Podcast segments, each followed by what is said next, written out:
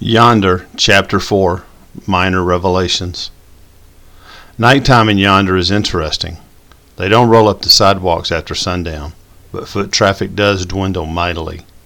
Tall groves of pines on the surrounding hillsides bring a curtain of darkness as they block the setting sun. As Jim Bob and Missy reached downtown, the only buildings with lights on were Smoky Toes and the diner. The lights on the diner stayed on until the night shift at Plastico finished around 11:30 p.m. The single shift workers ate dinner at the diner before going home. Jim Bob parallel parked in front of Smoky Toes and went around the car to open Missy's door. She waited patiently for his chivalrous gesture and gave her dad a big smile and thank you as he closed the door. There were several cars parked along Main Street, probably customers of the two dining establishments.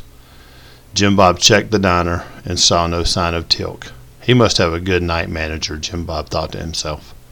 Dad, why do they call it Main Street with an E? Missy asked with raised eyebrows. Not sure, Princess. It wasn't spelled that way when I lived here. We can ask somebody inside. A high school aged hostess met them at the door and seated them quickly.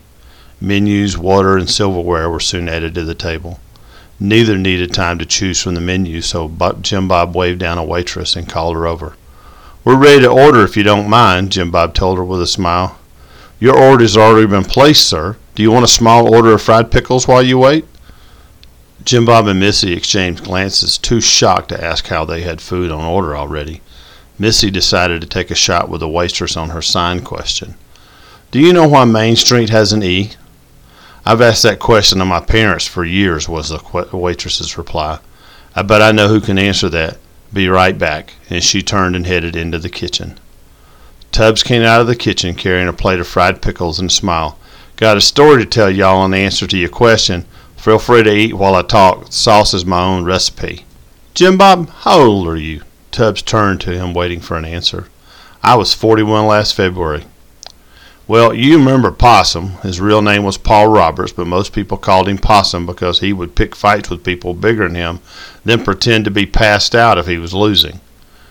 You, you know, playing Possum. Yonder went through a growth spurt. I know it's hard to believe. About 10 years ago, we decided to repaint street signs and store signs. Possum was in town and got wind of what was going on with the revitalization. He volunteered to paint the signs if the town and business owners paid for the paint. He bought some paint and some white lightning from one of the local stills. Unfortunately, he took to drinking before he took to painting. The rest is history. Smoky Joe's somehow became Smoky Toes. Main Street became Main Street with an E. Most famously, Clips and Curls became Chips and Girls. Betty, who owns Chips and Girls, had so many folks come in to buy wood chips, she now stocks them for people to use in their smokers in several varieties. I almost believe she makes more on selling wood chips than she does fixing women's hairdos. Tubbs finished with a sigh and a grin. Jim Bob and Missy had finished the fried pickles, and their waitress was on the way with their main course chopped smoked pork, steak fries, baked beans, and Brunswick stew. Tubbs started to excuse himself, then reconsidered and sat back down. What's the special occasion for you two? Tubbs directed this question at Missy. It's a daddy daughter date. Dad dates us, me, Prissy, and Lily at least once a month. It's our time alone. Tonight, Dad's filling up my love tank. Tubbs cleared his throat, almost tearing up at Missy's words. Far be it from me to enter it up to date. I will leave you two in peace. Jim Bob, would you be willing to let me buy you breakfast tomorrow morning? I'll bring the hatchet if you'll help me bury it. Jim Bob thought for a minute before answering. Let me text Mary Alice and make sure she doesn't have any plans for us tomorrow morning, and I will let you know, Tubbs. Much obliged, Jim Bob. Y'all enjoy the food. Let me know if you need anything. With those final words, Tubbs left the table and disappeared into the kitchen. Jim Bob quickly pulled out his phone to text Mary Alice. No sooner had he sent the text, he received a message back from her that read, Cleared and hot. Mary Alice loved to use aviation slang for brevity, and because she thought it was cool to have a language with her husband that few in yonder would understand. Cleared and hot was what strike aircraft were told when they had to approve to drop their weapons. Between Mary Alice and Jim Bob, it meant she was okay with his plan to have breakfast with Tubbs. Missy and Jim Bob focused on eating and musing over various thoughts running around in their heads. Jim Bob thought back to middle school and the time he stopped friends from talking possum into writing obscenities on the front of his notebook. Missy's mind traveled to the smell of fresh cut hay as they drove away from home and the list of animals she wanted to have on their new farm. And then she saw a couple of waves of sadness pass across her dad's face as he spooned Brunswick stew into his mouth. Missy waited long enough for the waves to pass and the spoonful of stew to pass his throat before she spoke. What you missing, Dad? Playing hide and seek as a kid, eating fresh bruschetta at the Tennis Hotel in Naples, and a sense of wonder and innocence when I used to live here in yonder. Do you miss it? The Navy, I mean. Did Uncle Cracker give you a shovel to dig up some bones? You know, that rascal left me holding the bill again. At least he's consistent. Missy made a mental note of her dad's hard swerve to avoid the subject. I've been thinking we need some animals on the farm. Some goats for milk, some chickens for meat and eggs, and some rabbit for meat, too. Mom's decided she wants to go au natural and organic. Raising our own meat will be better for us. She's talking about planting a big garden next spring. Your mom's always wanted to be a farmer. She grew up to the rhythm of planting and harvest. Mary Alice likes the feel of dirt between her fingers and toes. Has she talked to you, Missy, about her plans for the garden and farm?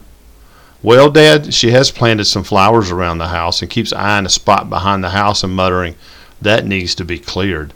Missy returned to her barbecue and baked beans. I'll talk to her when we get home, Missy. Let her know I will support whatever she has in mind. I'm going to be busy trying to find some work to keep me busy and out of trouble.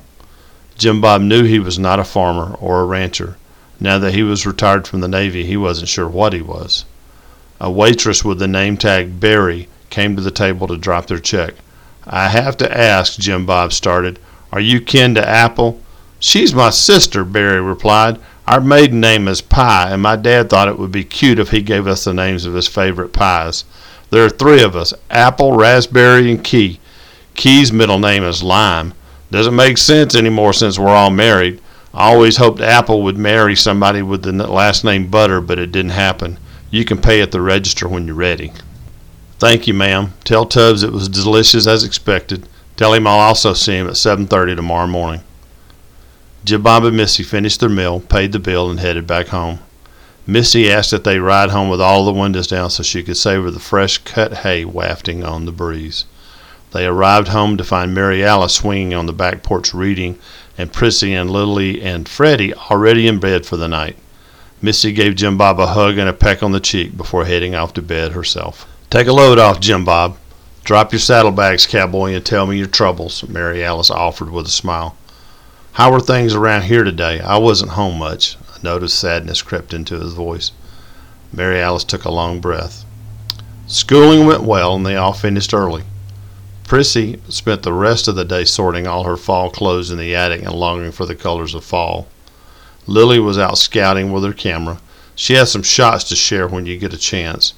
Freddie debugged and cleaned Wyatt's computer. Wyatt likes having a computer tech on call who lives next door. I cleared some brush behind the house and used some lime to mark out the boundaries of a garden fence. She let the last sentence hang in the air to fill out Jim Bob's reaction. Jim Bob rubbed his chin, rocked his chair a couple of times, and told her about his day and his encounter with Tubbs at Smoky Toes. Then he answered her unasked question. Do you have dimensions? I agreed to have breakfast early tomorrow morning with Tubbs. I can stop by Emmett's and see what he recommends for a deer-proof garden fence. Do you want one gate or two? This late in the summer, I'm not sure what you can plant this far north in Georgia. You want me to ask Emmett? Yes, and thank you. Now tell me about your meeting with Tilk. He and Tubbs are on salary to manage their respective businesses by some organization called the Discipleship Foundation. They both have rooms set aside for discipleship groups to use. Tilk and Tubbs are starting new groups that they lead, and I've been invited to join one of them. Jim Bob finished on a high note, not sure how he felt about all of this. I seem to remember somebody telling me the church had lost sight of the Great Commission. That person also told me they had a heart and a passion for discipleship, and retirement would give them an opportunity to focus on that. Let me see if I can remember who that was. Mary Alice closed her eyes, placed a finger over her lips, and turned her face toward the ceiling fan. I was hoping to have a chance to do that through the church you know, use my gifts and passion for the edification of the local church body. Jim Bob rubbed the stubble on his chin. Jim Bob, that's temple thinking, and you know it. How many times have we listened to the brand new series of sermons? You need to quit trying to use your gifts for the local church and use your gifts for glorifying God. She reached out and squeezed his hand. Ouch! I think you just rocked your chair on my toes, Mary Alice. Mary Alice smiled coyly and continued swinging. A quietness settled over the two of them in the back porch of their house. A distant Chuck Will's widow serenaded them while a great horned owl seemed to answer each of the widow's calls. Crickets and lacewings soon joined the chorus, and Jim Bob let out a soul cleansing sigh that almost seemed to shake the footing of the porch. Mary Alice continued to rock and wait patiently for him to work it out in his mind before speaking it out loud. It's hard to let go, Mary Alice. But I know I'm not the same person that grew up here and yonder, so Tubbs is not the same pain in the butt, the same person he was then either. I understand paradigm shifts, but this could be a whole new universe. I'll get the whole story tomorrow at breakfast for sure, but my mind has to be ready to accept it. I covet your prayers, babe. From my mouth to God's ears, they're already on the way. Mary Alice's quiet assurance seemed to relax the tension in his shoulders and his mind. Jim Bob closed his eyes, leaned his head back, and continued listening to the nighttime symphony of summer in the south. Do we have anything? Mary Alice cut him off. Kitchen is closed for the night, sailor. Remember our agreement that we wouldn't eat anything after 8 p.m. at night. Yes, Mom. Jim Bob rose from his chair and kissed his wife lingeringly before heading inside to get ready for bed. Mary Alice soon followed, locking the door and turning off the lights. One of the many things she loved about their house in the country was the first floor master suite. No climbing stairs to bed at the end of a long day.